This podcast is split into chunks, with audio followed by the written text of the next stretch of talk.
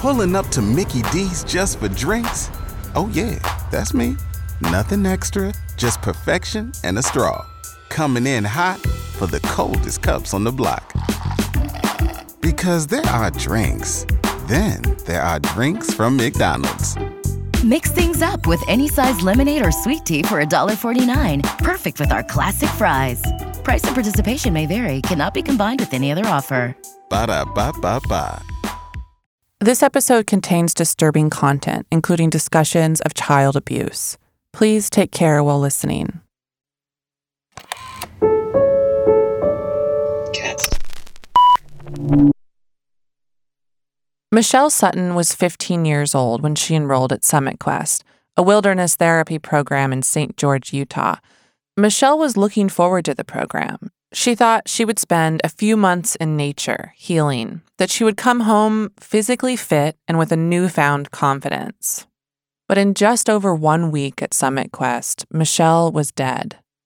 You may have seen their ads in magazines, wilderness programs that say they can help troubled teenagers. A girl from Pleasanton named Michelle Sutton was one of those kids. Her parents thought a survival program would improve her self-esteem. But something went wrong out on that trail, deadly wrong. And now her parents are looking for answers. Gayle Palmer told the Suttons that Summit Quest was a place for teens to come get help, guidance, healing. So, what happened? What was really going on in that program? Finding answers to that would be difficult. So much of what Gayle said about Summit Quest wasn't true. For instance, Summit Quest had not been operating for two years, as Gayle told Kathy. It was reported that this was actually a brand new program. Michelle's group was the first to be sent out into the desert. This was uh, Gayle Palmer's very first trek, the very first outing. But if you look at her brochure, and of course, her on the back of it uh, shows her hugging her daughter, so it makes it look like that's from her program that this young person is running into the arms of the mother. And so they, yeah, there's a lot of fraud involved, a lot of marketing fraud. And what about the parental testimonials printed on the Summit Quest brochure? The ones with parents raving about their experiences sending their kids through the program. Well, it turns out the photos of Gayle hugging her daughter and the parental testimonials, they were all taken from a different wilderness therapy program. It was called Challenger, and it was founded and operated by a man named Steve Cartisano. Cartisano, I think, certainly is seen these days as a, a, con artist of sorts. And when you start maximizing profits, then other stuff kind of falls by the wayside. He's uh, really charismatic, can talk circles around you, big smiling, like things are going to be okay. I know about this stuff. So Steve was poor and woke up one day and found himself upper middle class, you know, and making a lot of money. And that can be very seductive to people. Summit Quest and Challenger were closely associated because Gayle worked at Challenger before branching out and starting her own program. Challenger, we can assume, is where Gayle learned everything she knew about wilderness therapy. I mean, Summit Quest was a knockoff of Challenger. So I think some of those people from Challenger went and worked at Summit Quest. Gayle Palmer left her managerial position with Challenger to start a program called Summit Quest. The company's very first outing ended in tragedy. In the months after Michelle died, Kathy Sutton started to investigate Summit Quest. But it felt almost impossible to get information about what was going on with these kids out in the desert. So she started to learn about Challenger instead. And in making this season, that is also where I started. It is by speaking to people who attended Challenger that I began to learn about what happened to Michelle Sutton. Because Summit Quest was born out of Challenger. Without Challenger, Summit Quest never would have existed. It was a total fraud. It was like we sent the kids there to be abused. It was just a scam. From Kast Media, this is The Opportunist. This is Season 7, Episode 2 Gayle Palmer, The Price of Admission. I'm Hannah Smith.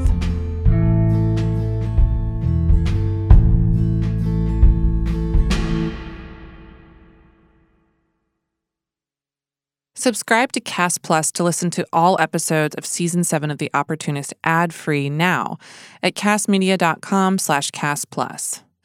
Follow, rate, and review The Opportunist on Apple Podcasts.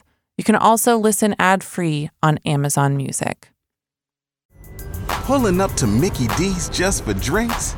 Oh yeah, that's me. Nothing extra, just perfection and a straw. Coming in hot for the coldest cups on the block. Because there are drinks.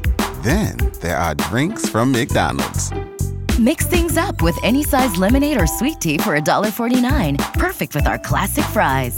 Price and participation may vary, cannot be combined with any other offer. Ba da ba ba ba.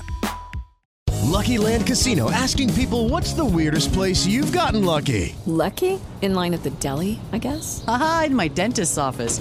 More than once, actually. Do I have to say? Yes, you do. In the car before my kids' PTA meeting. Really? Yes. Excuse me, what's the weirdest place you've gotten lucky? I never win and tell. Well, there you have it. You can get lucky anywhere playing at LuckyLandSlots.com. Play for free right now. Are you feeling lucky? No purchase necessary. Void where prohibited by law. 18 plus. Terms and conditions apply. See website for details.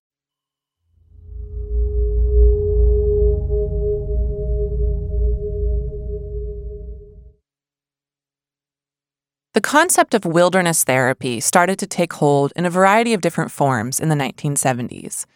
The idea was simple at first. Struggling young people might benefit from time in nature, away from modern distractions. Ben Dobbin worked for an early wilderness therapy program called Darrow Hall, which brought adjudicated youths on backpacking excursions, an alternative to juvenile detention. Those of us in the field, we were young college kids who are interested in being out there with these kids, teaching them some skills, and hopefully offering them a better chance at something in the future. In the 1970s, Brigham Young University introduced their own wilderness therapy program for college students. It was started by Zeke Sanchez and Larry Dean Olson. Olson later went on to start the Anasazi Foundation, a successful and well respected wilderness therapy program. Here he is speaking about the power of wilderness therapy. People began to notice that uh, life changing uh, occurrences were happening to them. And uh, people began to notice that uh, young people, especially, were help, being helped while they were with me. And so we did a little experimenting with students who had flunked out of the university, and it just grew from there. The program at BYU consisted of sending students into nature for one to three weeks. Students were encouraged to reflect on their goals and to connect with themselves. They were also taught basic survival skills. BYU claimed that after students went through the program, they started to perform better at school and they were more pleasant at home. Steve Cartisano participated in the program while he was a student at BYU. He loved it so much, he started working for the program. But in 1975, tragedy struck. 24 year old Kathleen Walton was a star student who wanted a survival adventure. She died of dehydration on an outing near Hanksville. Kathleen Walton died from dehydration, and BYU discovered something inescapable. The wilderness can be very dangerous. They shut down the wilderness therapy program. But Steve Cartisano was just getting started. In 1987, he founded his own spin off program called Challenger. This is Steve Cartisano being interviewed by Sheila Hamilton, who at the time was a local journalist. Colleagues said Cartisano recognized the potential market of desperate parents dealing with drug and alcohol addicted teenagers, and he wanted to market the program nationwide. My mother was a heroin addict. My father was abusive. I've always had a gift working with kids. I can understand them. I've been there. I mean, they want to tell me about their problems. I'll say, okay, let's compare, pal. You want, you want to talk about a life, a rough life? You know, let's go through it. And I've been able to overcome that. So can you. Steve Cartisano was the first person to take a program like this and market it on a national level. He made the rounds on national talk shows and targeted upscale advertising to wealthy families in crisis. And with every one of those appearances, dozens of families from across the nation flooded Challenger's phone lines. While the concept of wilderness therapy always included an aspect of challenge, Steve intensified it. He had a military background, and his program became more of a boot camp. It was authoritative, punishing. He started recruiting as many kids as he could. I've heard that at times Challenger was bringing in between 50 and 60 kids every month, and for each kid, they were making about $15,000. But why would a punishing, authoritative program be so popular among parents? Well, this was the 1980s, a time in which there was a pervasive fear that young people in America were being perverted by rock music, Satanism, drugs, and sex. Utah is a conservative state, and there was a hunger for programs that claimed to correct the youth, to put them back on the right track for adulthood. Steve Cartisano had a no nonsense, gruff attitude. It was all part of his marketing. His message to America was Are you having trouble controlling your teenager? Well, send them to Challenger because we can handle it. And the marketing worked. In its first year, Challenger reportedly made over $3 million. That's almost 7 million in 2023 dollars. But in reality, most parents didn't know what went on in the program. Challenger rarely turned away clients, and in this brand new, unregulated industry, they could present the program however they wanted to. They started taking in all kinds of kids, many of whom would not do well in the program. The uh, Challenger program, what they said they did was uh, was confrontive and uh, strict and demanding, but the, the degree with which they took it, I don't think parents ever could have imagined. And who was there making those calls to parents, signing up all of those teens? Well, it was Gayle Palmer, working in the admissions office. Gayle Palmer was born Gayle DeGraff in 1945. She grew up in Utah, Montana, and Oregon, and was raised in the Church of Jesus Christ of Latter day Saints. After graduating from high school in 1962, Gayle attended Brigham Young for approximately three years. Shortly after, she married and had five children. When concerned parents called Challenger to ask about the program, it was Gayle's voice that greeted them. She worked in the office, but I think she also was the one speaking to parents and recruiting parents uh, and sending their kids. She was relatable, a parent herself. She has been described to me as a natural saleswoman. She was able to convince desperate parents that the hefty price tag was nothing compared to how much Challenger would help their child. When Deborah McMahon called Challenger to see if the program could help her son John, she was hopeful. But she told me the program was not what it claimed to be, and John hasn't been the same since. It's it's just sad. He's instead of Challenger helping him and Booth instead of it being a springboard to the rest of his life, it's been a downhill slide.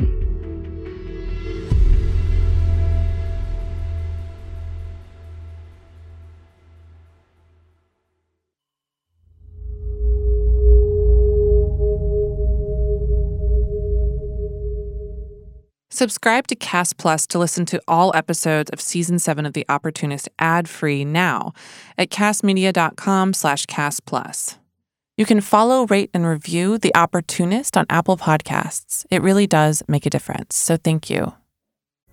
Pulling up to Mickey D's just for drinks? Oh yeah, that's me. Nothing extra, just perfection and a straw. Coming in hot for the coldest cups on the block. Because there are drinks, then there are drinks from McDonald's. Mix things up with any size lemonade or sweet tea for $1.49. Perfect with our classic fries. Price and participation may vary, cannot be combined with any other offer. Ba da ba ba ba.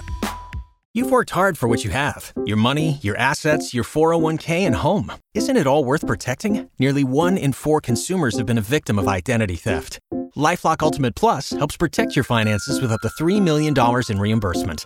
LifeLock alerts you to identity threats you might miss, and if your identity is stolen, your dedicated U.S.-based restoration specialist will work to fix it. Let LifeLock help protect what you've worked so hard for. Save 25% off your first year on LifeLock Ultimate Plus at lifeLock.com/aware. Terms apply.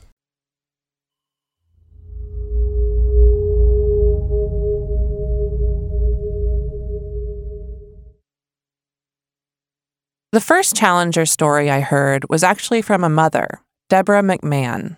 She told me that her son John was smart and gentle. But as a teenager, he began struggling in school and hanging out with kids Deborah didn't approve of. Small acts of teenage rebellion, like taking the car on a joyride without asking or starting to experiment with drugs, had Deborah and her husband, John's stepdad, worried. They weren't sure how to help John. He was just starting to get kind of wild. I mean, not inter- as interested in school. But then Deborah heard about a wilderness therapy program called Challenger based in Escalante, Utah. It sounded interesting. Maybe it was just what John needed to rediscover himself and gain confidence at this pivotal moment in his adolescence. My mother and my sister, who live in Wenatchee, saw it on Sally Jessy Raphael, and they recorded it and showed it to me, and it sounded good. And I also saw it in Sunset Magazine, the ads in Sunset Magazine. It it just sounded wonderful. There was counselors there that had doctorates, psychologists, and I said, "Well, I don't want him punished or anything. I just think he needs to shore up his ego and he just doesn't seem secure in himself. I want him to be able to make better decisions." Challenger was promoted as a residential treatment facility with licensed therapists, nutritionists, outdoor experts, and doctors on board. But Deborah McMahon didn't just rely on what she was told by Challenger. She also did her research before signing up her son John to take part in the program. So we called DSS in Utah and asked if there had been any claims or anything against Challenger. We also called Escalante Sheriff's Department and talked to the sheriffs there, which is where Challenger was based out of or near there. And they said they hadn't had any problem at all, that they thought it was a great organization. It is true that at that time in early 1989, there were no complaints against Challenger. But that would change very soon. Deborah told me that she and her husband paid $15,500 to send their son John to Challenger. They spent another $2,000 on equipment for him to use while he was there, out in the wilderness. John was expected to spend between two and three months in the program. Exactly how long he was there would be at least partially determined by his progress. We bought him a brand new camera, brand new hiking boots, uh, we got him new clothes for the whole thing. So we, he had a suitcase full of new clothes, sunglasses, the whole thing. Soon, John was on his way to Utah. We didn't know if we were doing the right thing, my husband and I, but we hoped it would be a wonderful experience for him. But between the lines of shiny text advertising Challenger in the back of Sunset magazine, there was another story, a much darker one if Challenger had been what they represented themselves to be, I do think the program would work. But they weren't. John arrived at Challenger in the spring of 1989 with all of his new belongings, but they were immediately taken from him by the staff at Challenger. That's the last time he saw any of that. He never saw it ever again, any of it. And he never came home with it either. Went downhill from there. All of those supplies, they were meant to be tools to help John survive out in the desert for months. And Challenger took it all away. This was the first red flag, an indication of the cruelty to come. But Deborah didn't know any of this. She thought everything was going well, that John was having a great time. We called about every day or every other day. We called every day to start with, and we were getting just wonderful reports. Oh, he's doing so good. He's so intelligent. He's just a great kid. He loves it. He's thinking about being a counselor, but I wasn't getting any letters or anything, and they won't let you talk to him because they said, well, he's out in the field. Deborah had to sign paperwork giving Challenger temporary custody of John. And while he was there, Challenger controlled all the communication between them. Deborah had no way of knowing what was really going on. Her story was already eerily similar to Kathy Sutton's. Just like Deborah, Kathy also had multiple phone calls with Gayle during the time that Michelle was at Summit Quest. And every call left Kathy with the impression that Michelle was thriving. But Michelle wasn't thriving, and neither was John. Perhaps this is a technique that Gayle learned from her days at Challenger. Tell the parents whatever they want to hear. Deborah was excited to be reunited with her son, and she expected John to come home happy and confident. But then, just two days before John was set to graduate, Deborah received a phone call from state officials in Utah asking her if she'd heard from her son John. And I, I'm just shocked. And I called up Challenger and I said, What's going on? And they said, Well, he's not here. And I went, What? Deborah's heart was racing. Where was John? And they said, Yeah, he ran away and he's on the way home. And I said, On the way home, what? Hitchhiking? You know, what's what's going on? Deborah was told that John had escaped Challenger, and then Challenger found him and kicked him out of the program, putting him on a plane by himself flying to Seattle Tacoma Airport. More questions flooded Deborah's mind, but she had to end the call and rush to go pick up her son. This was 1989. They didn't have cell phones, and they lived over 150 miles away from the airport. John would be there waiting for her, alone. Well, after I got picked John up, which was a rush, and he's scared to death at Seattle, I said, What is happening? He was really skinny, and boy, he was really, really skinny, and he was sunburnt, super, super sunburnt, really dehydrated. It just looked horrible. On the drive back to their little farming town in central Washington, John told his mother a terrifying story. He was deprived of food, of water. John lost almost 43 pounds during his time at Challenger. It, it sounded unbelievable. It certainly wouldn't be where you would want to send a child or a young adult. Besides the physical hardships, John told his mother that the counselors played mean games on the kids, like this one. The counselors would throw a handful of raisins onto the ground and yell, Raisins on the path. Then they would watch and laugh as the starving kids scrambled and fought over the raisins. These are the people who were supposed to be helping John better himself. Instead, it seemed like they enjoyed torturing him. Did he ever get any counseling at all? No, none at all. He was criticized, he was ridiculed. He said it was the worst thing he has ever experienced in his life. Wow.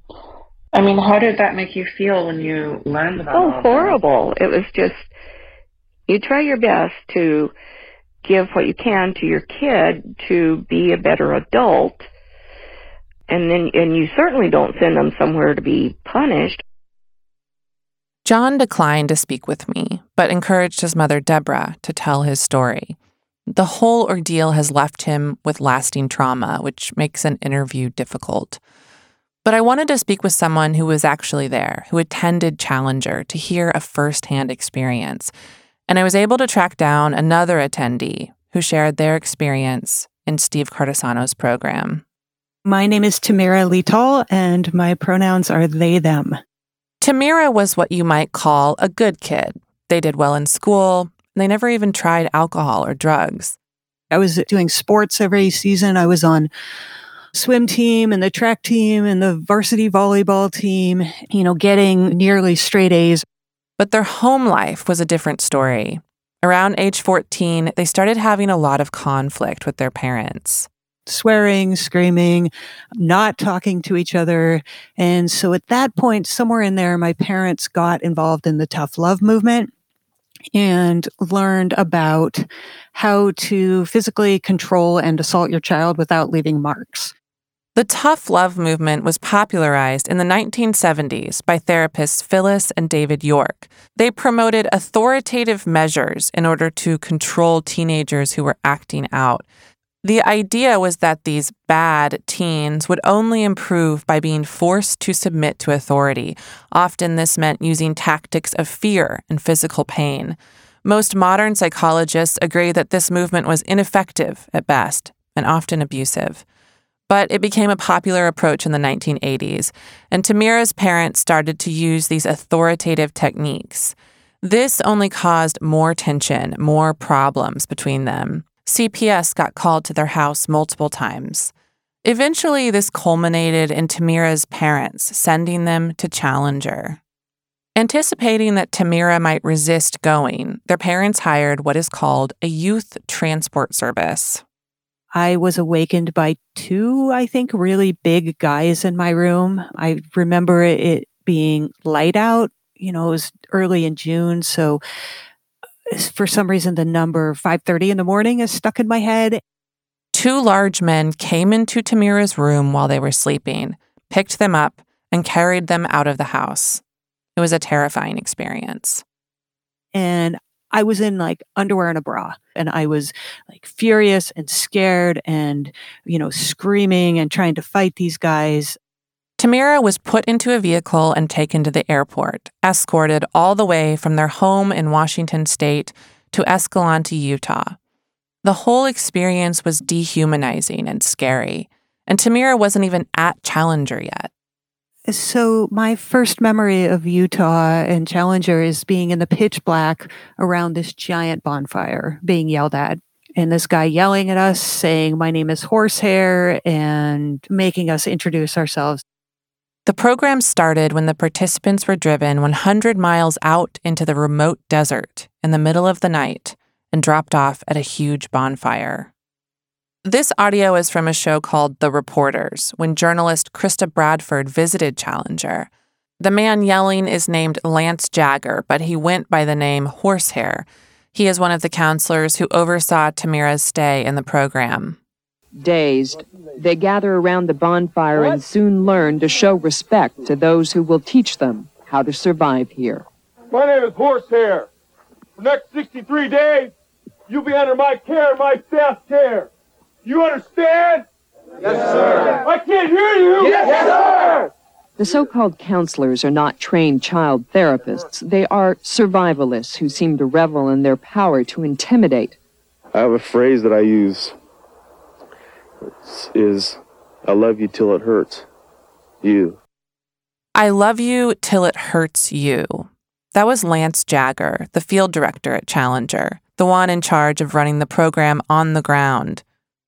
I spoke with Lance on the phone. He declined to do a recorded interview, but he told me that this line was taken out of context. He said his intention was always to create a safe environment where the kids could face adversity and come out the other side stronger. He also said the program got to be too large for him to keep tabs on all the counselors, and he later found out that there were instances of abuse occurring. Just like Steve Cartisano, Lance also had a military background, but no training or experience in therapy. In fact, there were no therapists in sight or doctors. And so, are you carrying like are, like as if you were backpacking? Do you have like your tent and everything on your in your pack? No, we didn't get a tent. We got uh, a small tarp and we got one wool blanket and we got a strap and some string and we had to roll it all up and make it into a backpack.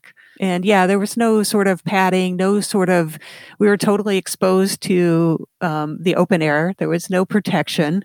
They didn't give us sunscreen. They didn't give us hygiene products. We didn't have toothbrush. We didn't have toothpaste. We didn't have floss.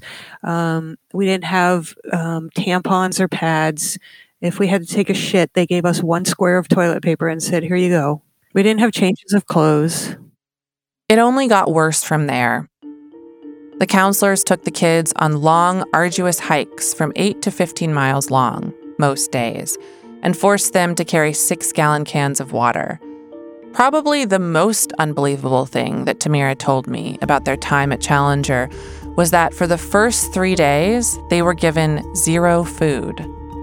They were like, You want food? You can find food. You can eat the prickly pear cactus and you can build traps and catch mice. Here's how you make a trap. And here's how you, then they taught us how to make a fire. And if you can't make a fire, then you can't eat either. And that continued through the whole thing. After the first three days, they were given food mostly rice and lentils and some oatmeal, a little bit of brown sugar. One of the participants later calculated that it worked out to be about 800 calories per day per kid. Making the fire ended up being a pretty big deal. They had to do it with a bow drill, basically rubbing sticks together. And if you couldn't get the hang of it, then essentially you went hungry because you couldn't cook your rice and lentils. You couldn't use somebody else's fire. So people went hungry all the time because they couldn't get a fire started. And people blew through their food too fast and had days where they didn't get any food. And we're hungry all all the time. We're hiking all day. We get 800 calories of food, rice, lentils, uncooked half the time, or like half cooked because you didn't get enough time to get them cooked.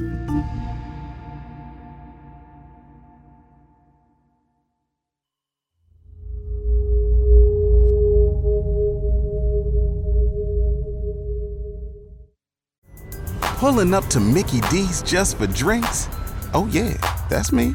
Nothing extra, just perfection and a straw. Coming in hot for the coldest cups on the block. Because there are drinks, then there are drinks from McDonald's. Mix things up with any size lemonade or sweet tea for $1.49. Perfect with our classic fries. Price and participation may vary, cannot be combined with any other offer. Ba da ba ba ba. You've worked hard for what you have your money, your assets, your 401k, and home. Isn't it all worth protecting? Nearly one in four consumers have been a victim of identity theft. Lifelock Ultimate Plus helps protect your finances with up to $3 million in reimbursement. Lifelock alerts you to identity threats you might miss. And if your identity is stolen, your dedicated US based restoration specialist will work to fix it. Let Lifelock help protect what you've worked so hard for. Save 25% off your first year on Lifelock Ultimate Plus at lifelock.com slash aware. Terms apply.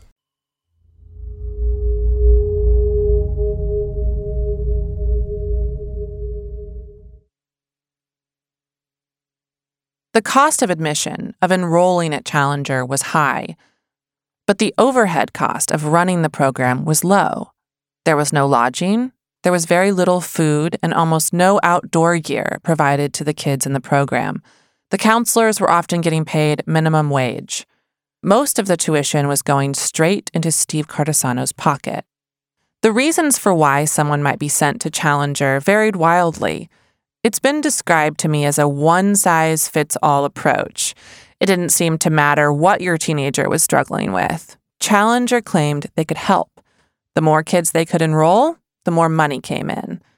I spoke with Philip about this. He attended Challenger in 1990, the same time as Tamira.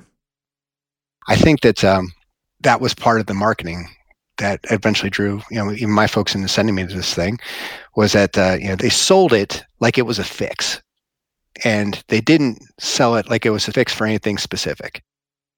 I can't help but wonder if Gayle Palmer was taking note as she witnessed desperate parents writing checks to send their children to Challenger. Because it was very clear that Steve Cartisano was making money. He didn't try to hide it. His attorney, Charlie Brofman, remembers visiting Steve at his home in Provo, Utah. It was a beautiful community, and he lived in a beautiful home, beautifully decorated. He was a flamboyant guy, you know, he was he was making a lot of money at the time. And when I say flamboyant, you know, he had his private helicopter and he had his private plane and he lived in his beautiful home in Provo. And, you know, he certainly was showing the trappings of success. Steve once bragged to a reporter that parents who wanted to send their kids to Challenger would go so far as to take out a second mortgage on their home so they could afford it. You know, he was charging parents, I think, fifteen, sixteen thousand dollars. He had, you know, 50, 60 kids coming in every month. I mean, he was doing okay, you know, and living that well, living well too. I mean, think about it. You're not providing like housing. You are providing staff, but you're not providing transport. You're not providing any of those things. And while Steve Cartisano was living the high life, the kids at Challenger were suffering from the effects of starvation, spending all day in the hot sun on grueling hikes. And this was just the tip of the iceberg. These people were waking us up, screaming at us in the middle of the night, throwing our shit all over the place, force marching us, forcing us to chug water, telling us we were manipulative. I remember there was a situation, I don't even know what we did, but they were like, fine, you people are just going to sit here. And they made us sit on the ground in the sun with no shelter for four hours straight. They're like, you're just going to sit there. And I just remember like flies buzzing around. To this day, I can't deal with flies buzzing around. The kids in the program were discouraged from speaking to one another, likely another effort by Challenger to prevent any pushback. But Tamira knew they would be in the program for 63 days at least. It's a long time to go without any social connection. So slowly, cautiously, Tamira forged a friendship with Philip. One of the things that we would do is talk about food. Everybody wanted peanut butter. Everybody wants Snickers bars. Trust me, whenever you're eating rice and lentils for an entire summer, you come up with some of the most ungodly concoctions that you want to eat. The counselors also threatened to punish them if they complained or refused to hike. They would have their blankets taken away from them at night or be made to carry heavy rocks on the hikes. A common threat, one of the worst ones, was that they would be made to stay longer in the program. Both Philip and Tamira recalled one particularly troubling memory of a girl named Karen who dared to defy the counselors. They had her on a leash. Not like an actual leash, but they had like taken like a pack cord and put it around her neck as like a lead. Um, because she was, you know, she just outright refuse to, to do anything. And they were leading her around on a leash. Like she had a rope around her neck because she wouldn't do what they wanted. So they just dragged her, and we were like, what the hell is going on? I asked Tamira if they ever thought about running away, trying to escape, if even just to find some food. I think I was too scared to run. You know, I was pretty cowed by the experience and very scared and just wanted to survive and get away. Tamira stayed in the program for 83 days. They were told at one point that they would have to repeat part of the program instead of progressing to the next section, and they were not given a reason why. I remember just this sense of horror of like, oh my God, I'm never going to get out of here. I'm going to be stuck in this place my whole life. It was like, it's the worst moment of that whole experience for me is like that, that real sense of I'm, I'm trapped. There is nobody going to come save me. Tamira told me that being at Challenger felt like a life or death situation. So it wasn't surprising to them years later when they finally heard about Michelle Sutton's death. Tamira said it felt like anyone could have died out there. News of the abuse at Challenger was slowly starting to make its way into the outside world. It was just, it was hell, you know, it was just complete hell. Everyone was. Stephanie Hook says she survived, but just barely. She sued Challenger for personal injuries and settled out of court, but she still has scars from the program.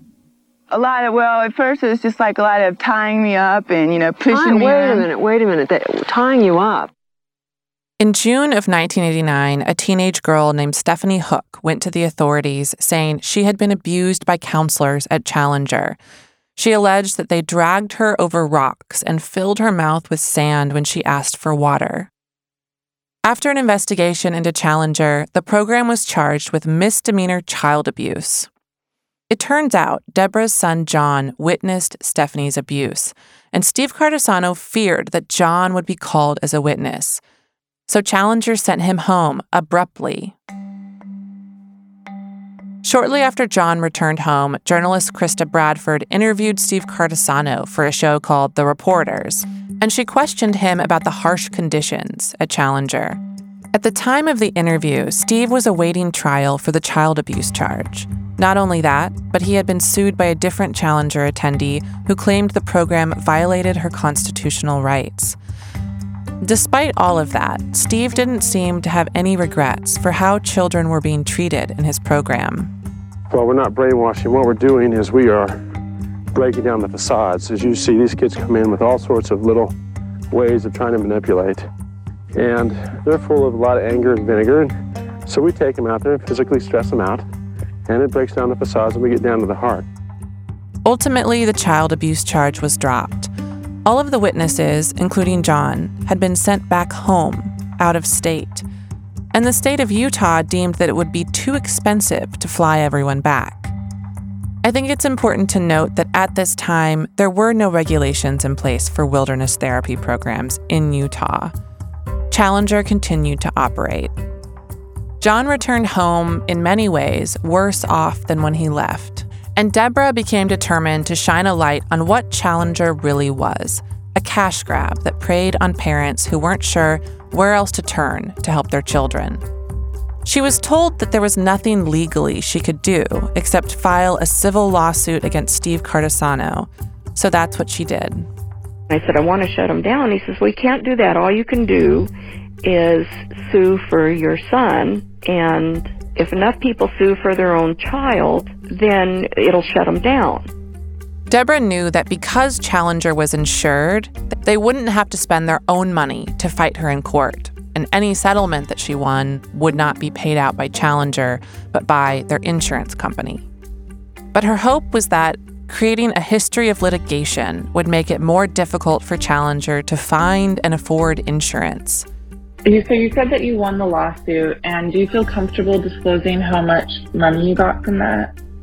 Thirty-three thousand. I mean, that was John's. I didn't get any. I paid all the expenses of fighting it. The attorney took what seventeen thousand. And to put it in context, you know, someone might think, "Oh, thirty-three thousand, that's pretty good." Oh no, uh-uh. That that's nothing.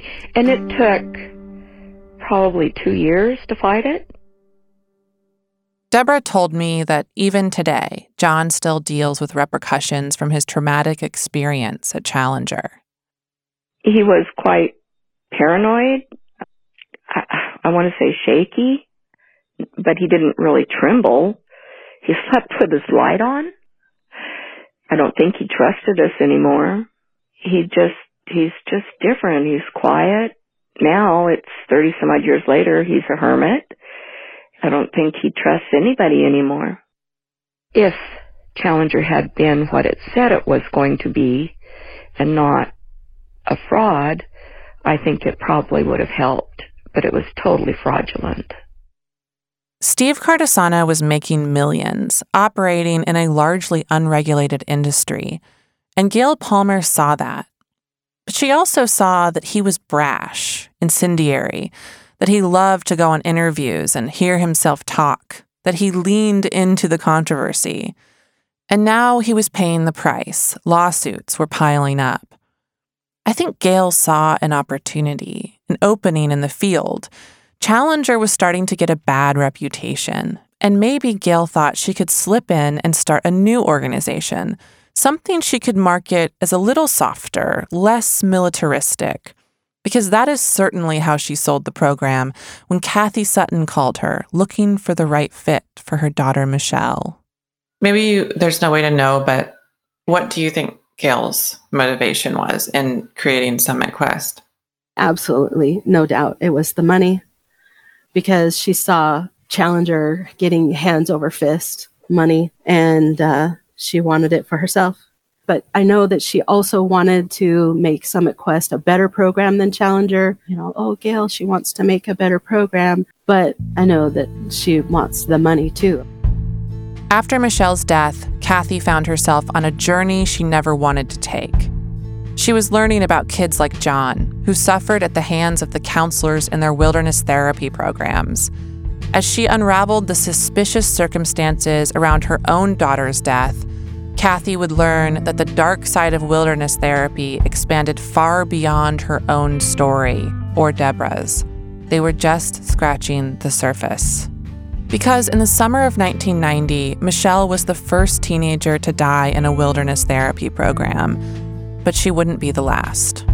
That's next time on The Opportunist.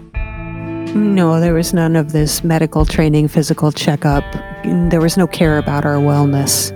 While I was there, they killed a girl in another group because they didn't give her water. She said, I'm thirsty, and they said, You're being manipulative.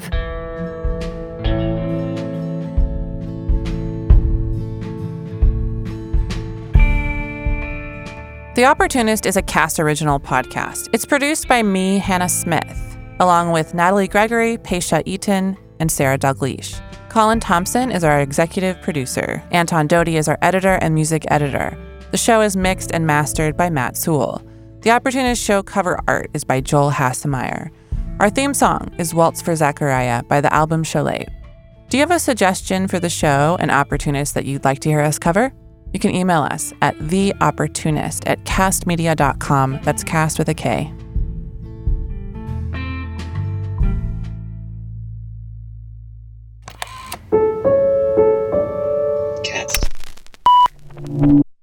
subscribe to Kast Plus to listen ad-free with bonus episodes at kastmedia.com slash kastplus.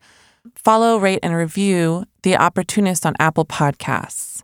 You can also listen ad-free on Amazon Music. Pulling up to Mickey D's just for drinks? Oh yeah, that's me. Nothing extra, just perfection and a straw. Coming in hot for the coldest cups on the block. Because there are drinks. Then there are drinks from McDonald's. Mix things up with any size lemonade or sweet tea for $1.49. Perfect with our classic fries. Price and participation may vary, cannot be combined with any other offer. Ba da ba ba ba. Lucky Land Casino asking people what's the weirdest place you've gotten lucky? Lucky? In line at the deli, I guess? Aha, in my dentist's office. More than once, actually. Do I have to say? Yes, you do. In the car before my kids' PTA meeting. Really? Yes. Excuse me, what's the weirdest place you've gotten lucky? I never win and tell. Well, there you have it. You can get lucky anywhere playing at LuckyLandSlots.com. Play for free right now. Are you feeling lucky? No purchase necessary. Void where prohibited by law. 18 plus. Terms and conditions apply. See website for details.